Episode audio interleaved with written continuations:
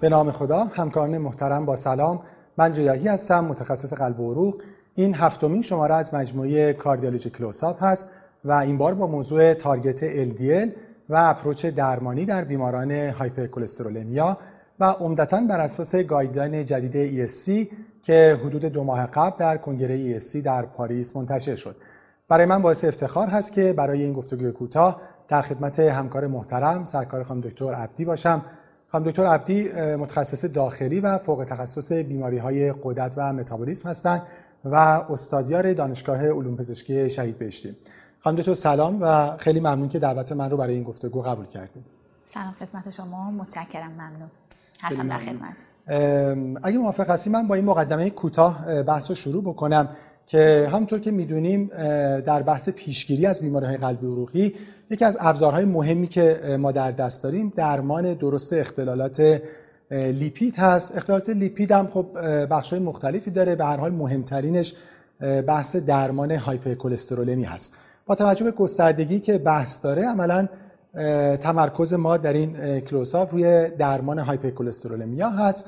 و همونطور که عرض کردم عمدتا بر اساس guideline جدید ESC اجازه بدید من با این سوال بحث رو شروع بکنم که guideline رو وقتی مرور می‌کنیم به نظر میاد که این guideline شاید نسبت به خیلی از guideline های قبلی که بعضیشون guideline های خیلی قدیمی هم نیستن. بالاخره ما قبلش guideline 2018 ACC/AHA داشتیم. به نظر میاد که guideline aggressive تری هست. یعنی شاید یه پیام کلیدیش وقتی آدم می‌خونه این باشه که بیماران بیشتری باید درمان بشن و این بیماران بیشتر بیشتر هم باید درمان بشن. آیا این برداشت درست هست نسبت به guideline؟ یه جمع‌بندی کلی همین اول اگه از guideline داشته باشیم و بعد با جزئیات بیشتر وارد مباحثش بشیم. بله کاملا درست میفرمایید. در مقایسه با سایر guideline ها به نظر می‌رسه که در واقع نویسندگان این guideline اروپایی اگریسیو تر برخورد کردن هم در واقع تعداد و درصدی از افراد جامعه که نیازمند درمان با به طور خاص استاتین خواهند بود و هم اینکه در همین افرادی که اندیکاسیون درمان رو پیدا می کنند با توجه به اینکه اهداف LDL کاهش پیدا کرده و در واقع دوزهای بالاتری از استاتین باید استفاده بشه در مجموع این guideline یک guideline aggressive تر هست. و اگه موافق باشیم به عنوان سوال دوم که فکر کنم مهمترین چیزی هم که آدم دوست داره از یه همچین guideline ی بدونه همین هست. اینکه ما الان ببینیم که بالاخره target LDL چی هست. خیلی تو guideline مختلف ما معمولا جابجا میشیم. بالاخره حدود یکی دو سالی بود که خود با guideline ACC/AHA تقریبا مانوس شده بودیم و تو practice می‌تونستیم ازش استفاده بکنیم. الان این guideline جدید ESC این اعداد target LDL رو چجوری تعریف کرده؟ خب بله. در مورد target LDL بر اساس گروه هایی که guideline اومده از نظر ریسک قلبی عروقی افراد رو طبقه بندی کرده تارگت LDL رو هم برای هر گروه به طور مشخص در نظر گرفته. گروه اول افرادی که در واقع در کتگوری وری های ریسک قرار می‌گیرن مشتمل بر پنج دسته. بعدا در موردشون صحبت خواهیم کرد. تارگت LDL رو به این صورت در نظر گرفته که حداقل 50 درصد نسبت به عدد بیسلاین کاهش ایجاد کنیم و گول LDLمون هم به زیر 55 میلی گرم پر دسیلیتر برسه. گروه دوم گروه های ریسک هامون هستن. اونها هم پنج دسته مجزا. در اونجا هم همین کرایتریای 50 درصد کاهش نسبت به بیسلاین در کنار عدد LDL کمتر از 70 میلی گرم پر دسیلیتر گروه سوم گروه moderate risk ها هستن که اونجا دیگه فقط عدد در واقع LDL رو به میزان کمتر از 100 میلی گرم per دسی‌لیتر در نظر گرفته به عنوان target و گروه آخر هم گروه low risk مون خواهند بود که جمعیت قابل توجهی رو شامل خواهد شد قطعا و target LDL 116 میلی گرم زیر 116 میلی گرم per دسی‌لیتر براش در نظر گرفته شده در این guideline جدید. خیلی ممنون. من قاعدتا از سوال بعدم از شما این باشه که خب این risk category رو برای ما تعریف کنید ولی پس این اعداد رو یه بار بخوایم مرور بکنیم در حقیقت ما 55 70 100 116 این در حقیقت اعدادی که به عنوان target داریم. حداقل همینجوری قبل از اینکه شما risk category رو بفرمایید دو تا تغییری که آدم می‌بینه. یکی اینکه 70 ما شده دیگه 55 اینجا با یک کلاس recommendation قوی. و یه نکته دیگه هم این که عملا بالاخره هر کی هر ریسکی هم که نداشته باشه و هیچ فاکتور خطری هم نداشته باشه. عملا خب low risk تلقی میشه. حالا با risk category که شما تعریف خواهید کرد و حتی برای اونها هم پس یه عدد 116 رو گذاشتن. یعنی با این حساب هر کسی که LDL بالای 116 داره اگه نتونه با lifestyle در حقیقت توی دوره اینو برسونه به کمتر از 116 guideline اجازه میده که ولو با کلاس دوی B recommendation بیمار استاتینی دریافت بکنه و این عدد رو برسونه به 116 این برداشت درسته از این عدد؟ بله دقیقا یک نکته دیگر هم خدمت عرض بکنم در کنار این در واقع چهار گروه به صورت یه تبصره هم این رو مد نظر داشته باشیم که guideline یه اشاره کرده توی در واقع جدول recommendation هاش که اگر یک بیمار ASCVD در عرض در واقع دو سال از اولین حادثه که براش اتفاق افتاده حوادث قلبی عروقی. یک ASCVD ایونت دیگر به هم بزند. حالا ممکنه از آن جنس هم نباشد. اینجا به شرطی که روی حد اکثر دوز قابل تحمل استاتین هم باشد گالن توصیه می‌کنه که شما عدد تارگت زیر چهل میلی گرم پر دسیلیتر رو حتی کانسیدر بکنید پس اون عدد من گفتم از چهل تازه شروع میشه. یعنی چهل پنجا و پنج هفتاد صد صد و شونزده. و بالاخره خب همه کلینیسیان ها راستش می‌دونن که اون گروه آخری که شما گفتیم بیماران کمی هم نیستن. یعنی ما روزانه بیماران زیادی می‌بینیم که ظرف دو سال ممکنه دو, دو, دو تا ایونت cardiovascular شده باشن. بیماری MI می‌کنه یک سال بعد مجددا دچار acute syndrome میشه یا آنژیوپلاستی های مکرر داره یا stroke می‌کنه بعد دچار acute syndrome میشه یا دچار peripheral arterial disease یعنی خیلی سناریوی ناشایعی هم نیست راستش که آدم ببینه که بیماری ظرف دو سال دچار دو تا event شده و فرمودیم که در حقیقت guideline توصیه می‌کنه که اینجا به زیر چهل برسونیم. حالا گرچه با کلاس دوی B recommendation و و بله حالا به عنوان سوال بعدی بفرمایید که حالا این در حقیقت ریسک کاتگوری ها تعریفش چجوری هست؟ بله. خب همونطور که خدمتتون عرض کردم البته ممکن هستش که خیلی آدم نتونه همه اینا رو این دستبندی ها رو در واقع از حفظ باشه. ولی خب توی گایلان کاملا یه جدول مشخص داره. هر کسی می‌تونه اگر تمایل داره که در واقع بر اساس این کتگوری ها بیمار خودش رو درمان بکنه ازش استفاده بکنه. گروه اول که گروه در واقع وری های ریسک ها هستن. رو مشتمل بر پنج دسته در نظر گرفته. خب خیلی هاشو می‌تونیم پیش بینی بکنیم تو این در واقع گروه وری های ریسک اولین دسته افرادی هستند که مبتلا به ASCVD اسکلروتیک کاردیوواسکولار دیزیز با تعاریفی که خب قطعا همه می‌دونیم. که این می‌تواند بالینی باشد یعنی این ASCVD که برای بیمارم تشخیص گذاشتم بالینی باشد یا اینکه در imaging های مرتبط شامل سی تی اسکن کورنی آنژیوگرافی سونوگرافی کاروتید در واقع evidence ش آمده باشه مشخص شده باشه. این گروه اول که خب قطعا می‌دونستیم که در همین very high risk ها جا خواهد گرفت. دسته دوم افراد مبتلا به دیابت هستند. با یکی از این کرایتریا هایی که خدمتون عرض می کنم یا تارگت ارگان دمیج داشته باشد که خب تعریفش می شود نوروپاتی، نفروپاتی یا رتینوپاتی. خب به نظر می‌رسه که جمعیت قابل توجهی از بیماران دیابتی رو تو این گروه در واقع می‌بینیم. یا اینکه بیمار مبتلا به دیابتی که حداقل سه ریسک فاکتور دیگر قلبی عروقی داشته باشد. قابل توجه هستش و یه گروه دیگر رو هم به طور خاص میاره در این قسمت افراد مبتلا به دیابت نوع یکی که دیوریشن در واقع بالای 20 سال دیابت دارن. خب این میشه گروه دسته دوم از گروه اول ما که وری های ریسک ها هستن. دسته سوم رو به عنوان افراد مبتلا به severe CKD chronic kidney disease در نظر می‌گیره با تعریف GFR زیر سی که دیالیز نمی‌شوند اینها رو میاره تو گروه very high risk قرار میده.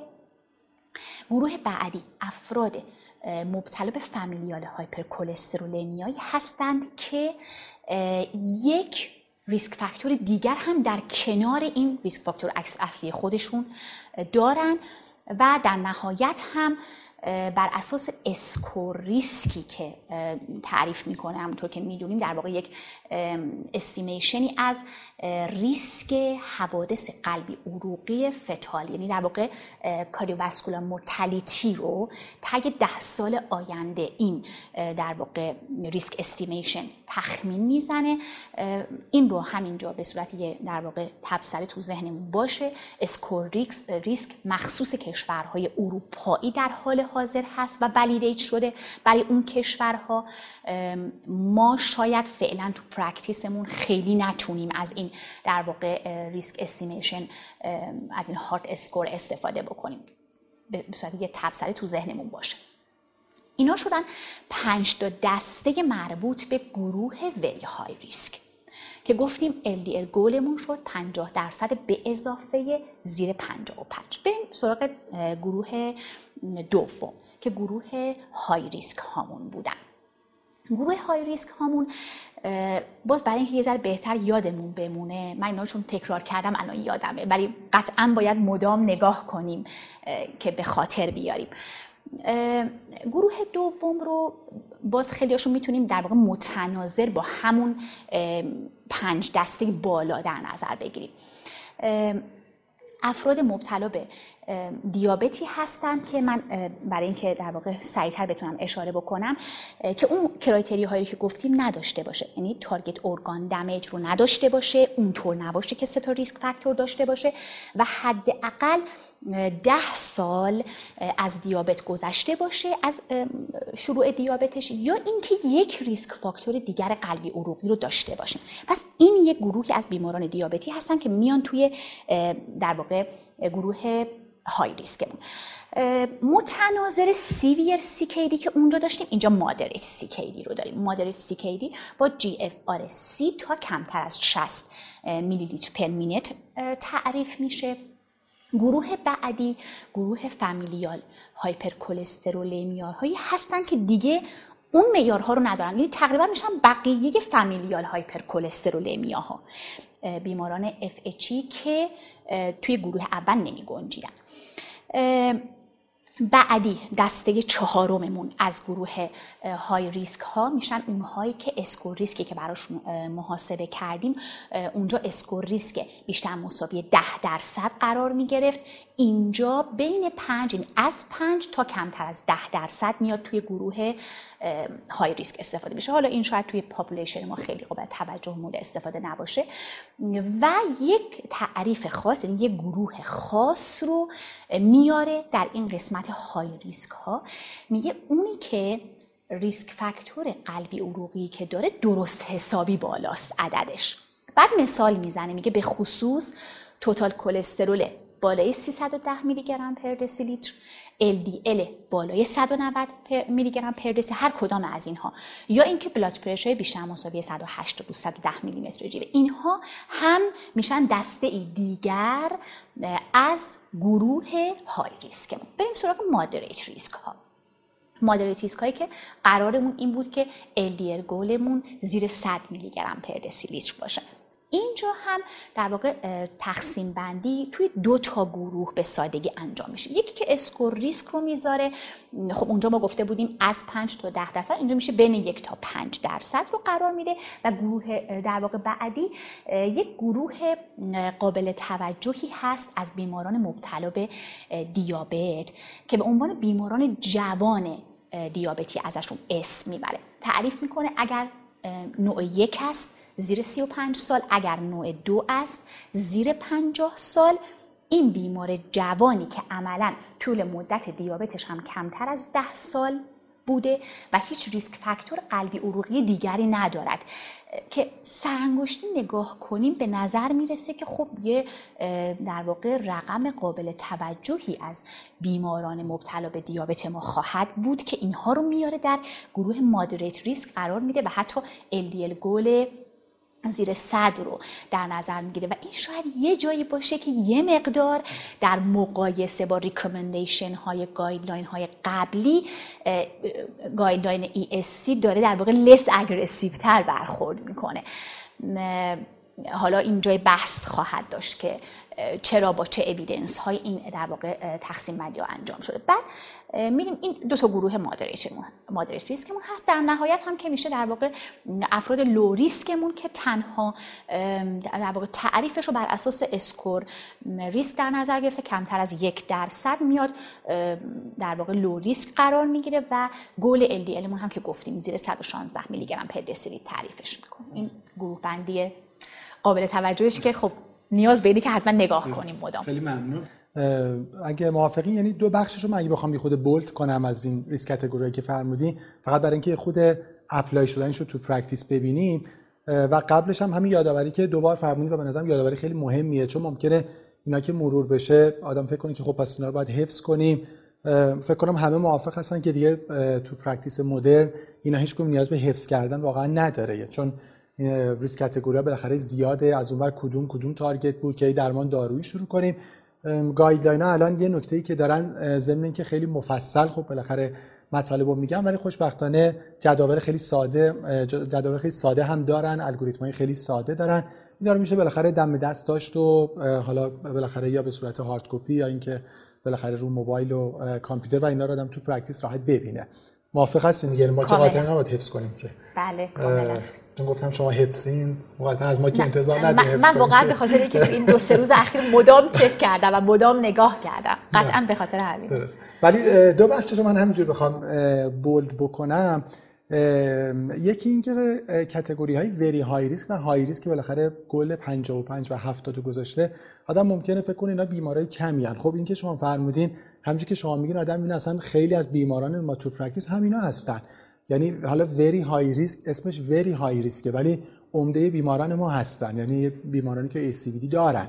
حالا یا دچار یه حادثه clinical ی شدن یا acute syndrome یا stable ischemic heart disease دارن یا با شما در imaging دیده شده که اینا در حقیقت مشکلی تو در حقیقت vasculature حالا یا کرونر یا peripheral شون دارن. پس اینا بیماران زیادی هستن. که خب اون very high risk ا در حقیقت گلشون 55 شد.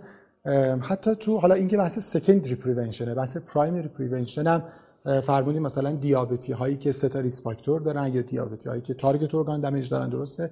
و اینا خب خیلی از بیماران دیابتی ما هستن که عملا گلشون تبدیل شده به 55 و یه بخش دیگه هم که به نظر من همونجوری که شما میفرمودین میدم که میشه bold ش کرد همین ریپلیس کردن در حقیقت اور با اند بود. یعنی مثلا فرمودین که تو گروه وری های ریسک ما در حقیقت باید برسونیم به 55 و حداقل 50 درصد هم در حقیقت اینو بیاریم پایین. که خب قبلا شاید این اور بود. من همچون که شما میفرمایید داشتم به بیماران خودم فکر می‌کردم. خب ما بیماران کمی نداریم که ممکنه که بیمار بیمار ASCVD باشه و الان مثلا یه LDL 60 داشته باشه. با practice قبلی که بر اساس ACC/AHA که ما می‌گفتیم مثلا این عدد قابل قبول خیلی هم عالی. اگه حالا مثلا مریض با یه دوز استاتینی مثلا به این رسیده بود. الان قاعدتا اینجوریه که نه تنها به کمتر از 55 باید برسیم یعنی به 55 برسیم حداقل. الان 60 تقسیم بر دو سی یعنی در حقیقت گل ما میشه سی یعنی ما باید به کمتر از سی برسیم. حالا یا اگه دوز استاتینمون مناسب نیست باید دوز استاتینمون رو ببریم بالا. و اگه با مثلا maximum tolerated dose استاتین نتونیم این کارو بکنیم حالا مثلا باید بریم ازتیمایب add بکنیم یا حالا اگه نشه حالا بعدا شما میفرمایید مثلا حالا با چه recommendationی PCS inhibitor add بکنیم. این برداشت من درسته الان از این categoryایی که فرمودین و target ها یا اینکه غیر از اینه. بله کاملا درست میفرمایید و اصلا یکی از عللی که ما میگیم guideline داره aggressive برخورد می‌کنه نسبت به guideline های قبلی. همین قسمت در واقع تعاریف مرتبط با targetش هست. خب خیلی ممنون و اگه باز موافق هستیم به عنوان سوال بعدی بریم سر این مبحث مهم که حالا ما متوجه شدیم که بیمار در چه ریسک categoryه و به چه LDLی می‌خوایم برسیم. طبیعتا در practice سوال بعد اینه که ما استاتین رو با چه دوزی باید شروع بکنیم. در ریسک category های مختلف و بعد چجوری follow بکنیم بیمار رو طبیعتا ما باز از practice خیلی شاید قبلتر اینجوری بود که مثلا با low dose شروع کنیم و بعد بریم moderate dose رو کم کم زیاد کنیم. اگه یه خود practice های جدیدترمون رو بخوایم ببینیم یعنی ACC/AHA 2018 رو باز ما یه جاهای high dose داشتیم یه جاهای خیلی زیادی حتی تو خود بیماران دیابتی ما شروع با moderate dose داشتیم. الان در guideline جدید تکلیف چی هست؟ یعنی بیمار با چه دوزی باید شروع بشه و بیمار رو چجوری باید follow بکنیم؟ خب در مورد در واقع شروع درمان با استاتین guideline به طور خاص در واقع گروه استاتین های high intensity رو برای در واقع شروع درمان در نظر می‌گیره. این که شما همونطور که فرمودید مشخص می‌کنید بیمارتون در کدام category قرار گرفته گل چه خواهد بود و در واقع high intensity therapy رو انجام می‌دید برای همه این گروه ها خب high intensity رو هم ما می‌دونیم. high intensity تعریفش این هستش. انتظار ما این است که در واقع حداقل 50 درصد LDL کلسترولمون نسبت به baseline کاهش پیدا بکنه که می‌دونیم بر اساس در واقع مسائل مختلفی از جمله مسائل فیزیولوژیک پاسخی که به دارو در هر فرد وجود داره در واقع ممکن هستش که این پاسخ متفاوت باشه و در هر فردی ما الزاما به این 50 درصد با high intensity therapy نرسیم. overall پس توصیه می شود که برای هر کدام از این گروه ها وقتی تصمیم گرفتیم که درمان رو شروع بکنیم میریم سراغ در واقع high intensity therapy که می‌دونیم اون چیزی که ما به طور معمول داریم و ازشون استفاده می‌کنیم میشه عملا دوزهای 40 تا 80 اتورواستاتین یا 20 تا 40 40 میلی گرم روزوواستاتین.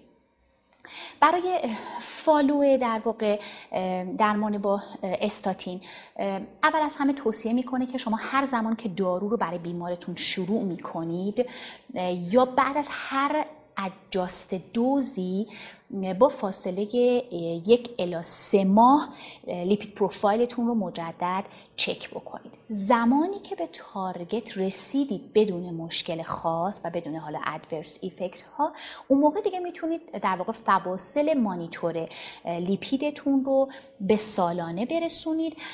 و مگر اینکه یه جاهایی بخواید در واقع مثلا ببینید که compliance مصرف دارو چطور هست یا اینکه نگران یه سری حالا interaction ها هستید و می‌خواد تغییری ایجاد بکنید اون موقع lipid profile رو در واقع با فاصله کمتر چک بکنید. و خیلی کوتاه برای اینکه مبحث در حقیقت درمان با نان ها هم داشته باشیم. بعد از اون intervalی که فرمودین در حقیقت می‌خوایم ببینیم بیمار به target رسیده نه چون شروع که دیگه با در حقیقت دوز high intensity شد. و دیگه عملا شروع با low dose یا moderate dose عملا جایگاهی نداره.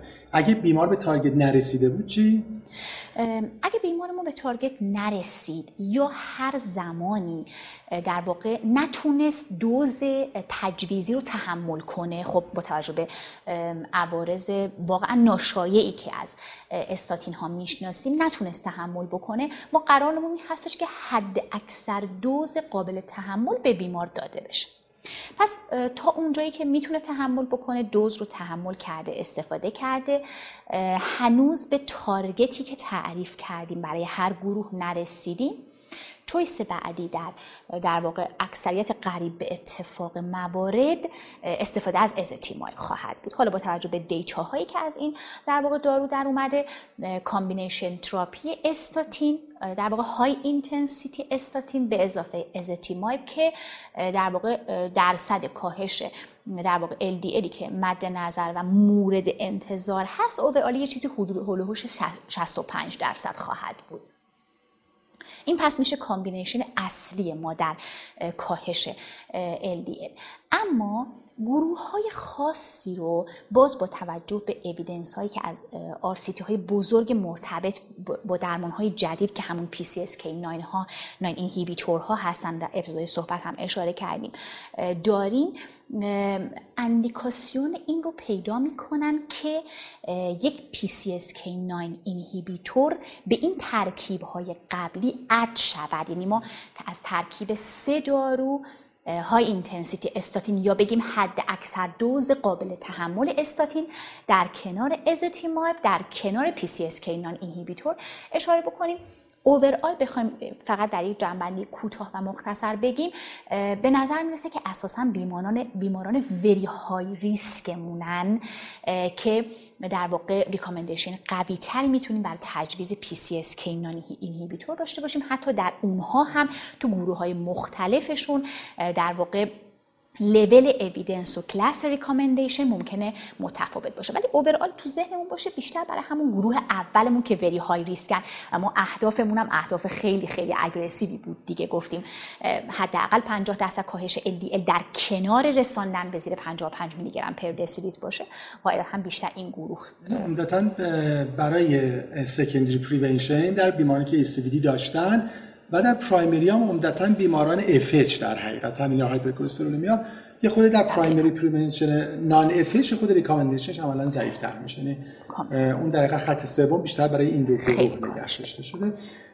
و فکر کنم اگه موافق هستیم عنوان یه جمع‌بندی تا اینجا یکی از تفاوتایی که آدم می‌بینه این guideline با guideline های قبلیش به خصوص guideline های آمریکایی داره اینه که اونا اولا استراتژی درمانشون fire and forget بوده. یعنی درمان شروع می‌شد و بعد دیگه عملا بیمار رها می‌شد. یعنی می‌گفتیم بیمار در چه category هست؟ حالا یه moderate dose یا high dose ی شروع می‌کنیم و بعد دیگه خب شروع کردیم. عملا اینجا دیگه سیستممون fire and forget نیست. یعنی ما بیمار رو باید follow بکنیم تا به اون target ی که می‌خوایم در حقیقت از اول مشخص کردیم برسه و خب اون target هم خیلی aggressive هست. یعنی در عمده گروه ها که very high risk و high risk هستن ما هم باید در حقیقت یا و هم باید به اون عدد برسیم و هم در حقیقت بتونیم 50 درصد حداقل کاهش بدیم عدد LDL اولیه رو. و به عنوان دو تا سوال کوتاه پایانی از بین گروه های مختلفی که میشه راجبشون صحبت کرد اگه موافق هستین راجب افراد مسن صحبت بکنیم. elderly که بالاخره یه بخش زیادی از بیماران ما در practice هستن و یکی هم بیماران در حقیقت CKD و دیالیزی. اول با elderly شروع بکنیم. تکلیف بیماران مسن چی هست به جهت دریافت استاتین؟ چون هم خودشون معمولا نگرانن بالاخره توی media خوندن با توجه بالاخره به عوارضی که ممکنه این دارو داشته باشه و interaction با داروهای مختلف و هم خود بالاخره clinician هم یه نگرانی همیشه دارن.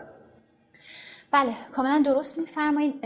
توی guideline های قبلی در خیلی از موارد این گروه از population عملا فراموش می شده یا اینکه به صورت گذرا در واقع چند تا سجستشن با لیول اویدنس خیلی پایین براش در نظر گرفته میشه. ما این رو قبول داریم که هنوز هم در واقع اویدنس مربوط به مطالعات درست حسابی مربوط به افراد مسن در ارتباط با در واقع قضیه LDL lowering بسیار ضعیفه.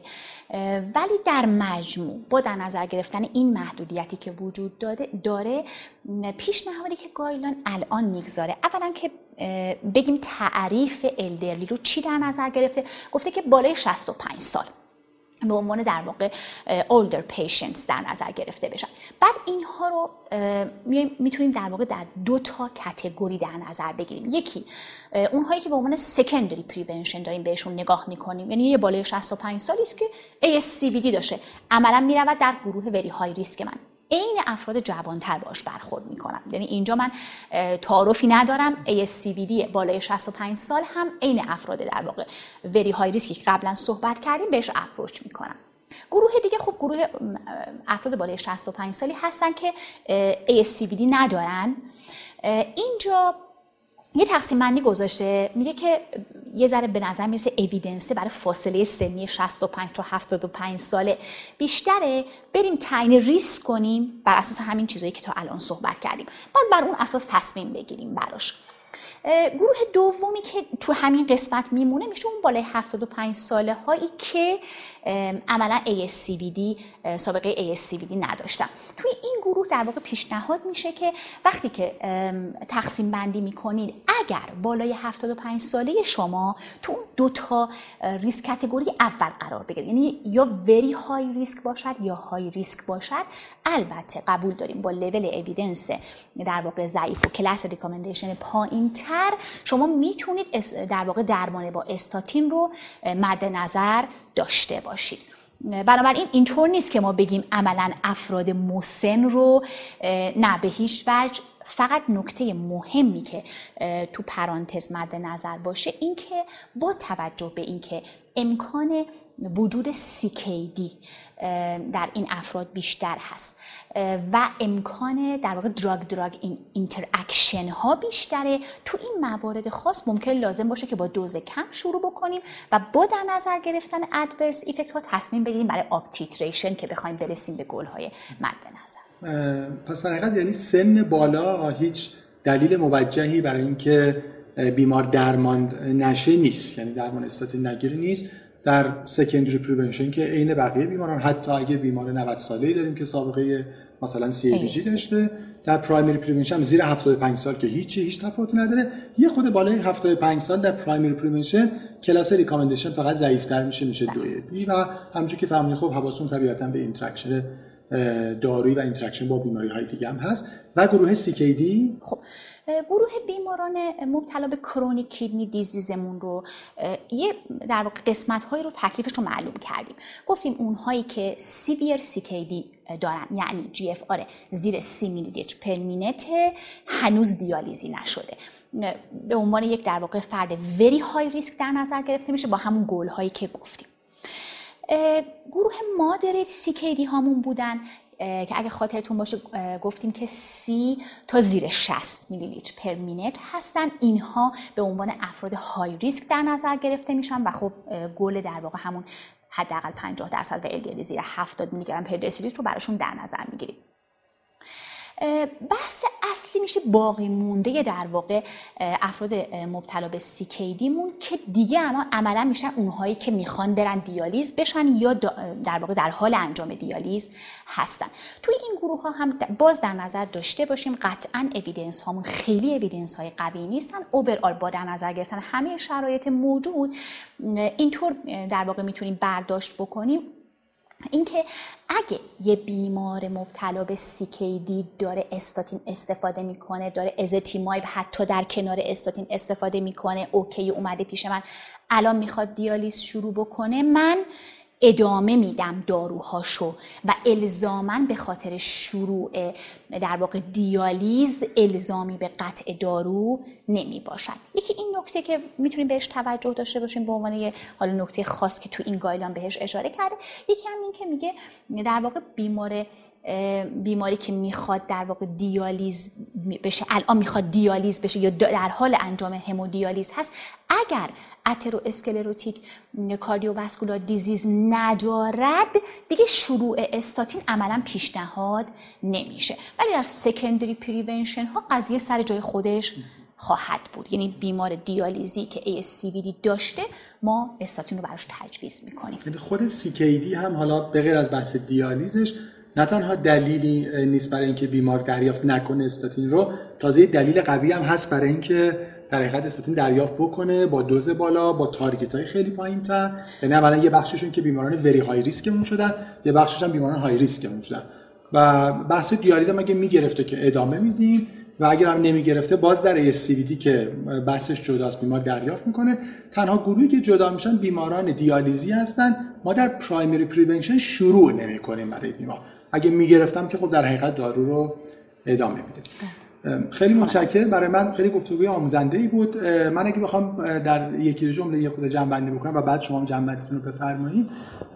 با تمام جزئیاتی که شما فرمودین به نظرم عملا روح این guideline یا شاید یکی از پیامهای خیلی مهم این guideline همین جمله خیلی مشهوری باشه که الان ما در field لیپید می‌بینیم و اون اینکه در حقیقت lower is better هرچی ما بیاریم پایین تر LDLO یه موقع حتی نگرانش هم بودیم. یا شاید همین الان تو practice می‌بینیم. خود بیماران هم همینجورن یعنی درمان شروع کردن حالا میارن یه LDL پایین دارن. میگن مثلا قطعش کنیم مثلا داره خیلی میاد پایین. حتی شاید clinician هم بعضی موقع این نگرانی داشتن. LDL مریض 40 شد 30 شد مثلا 25 شد. حالا یا دوزش رو کم می‌کردن یا در حقیقت قطعش می‌کردن.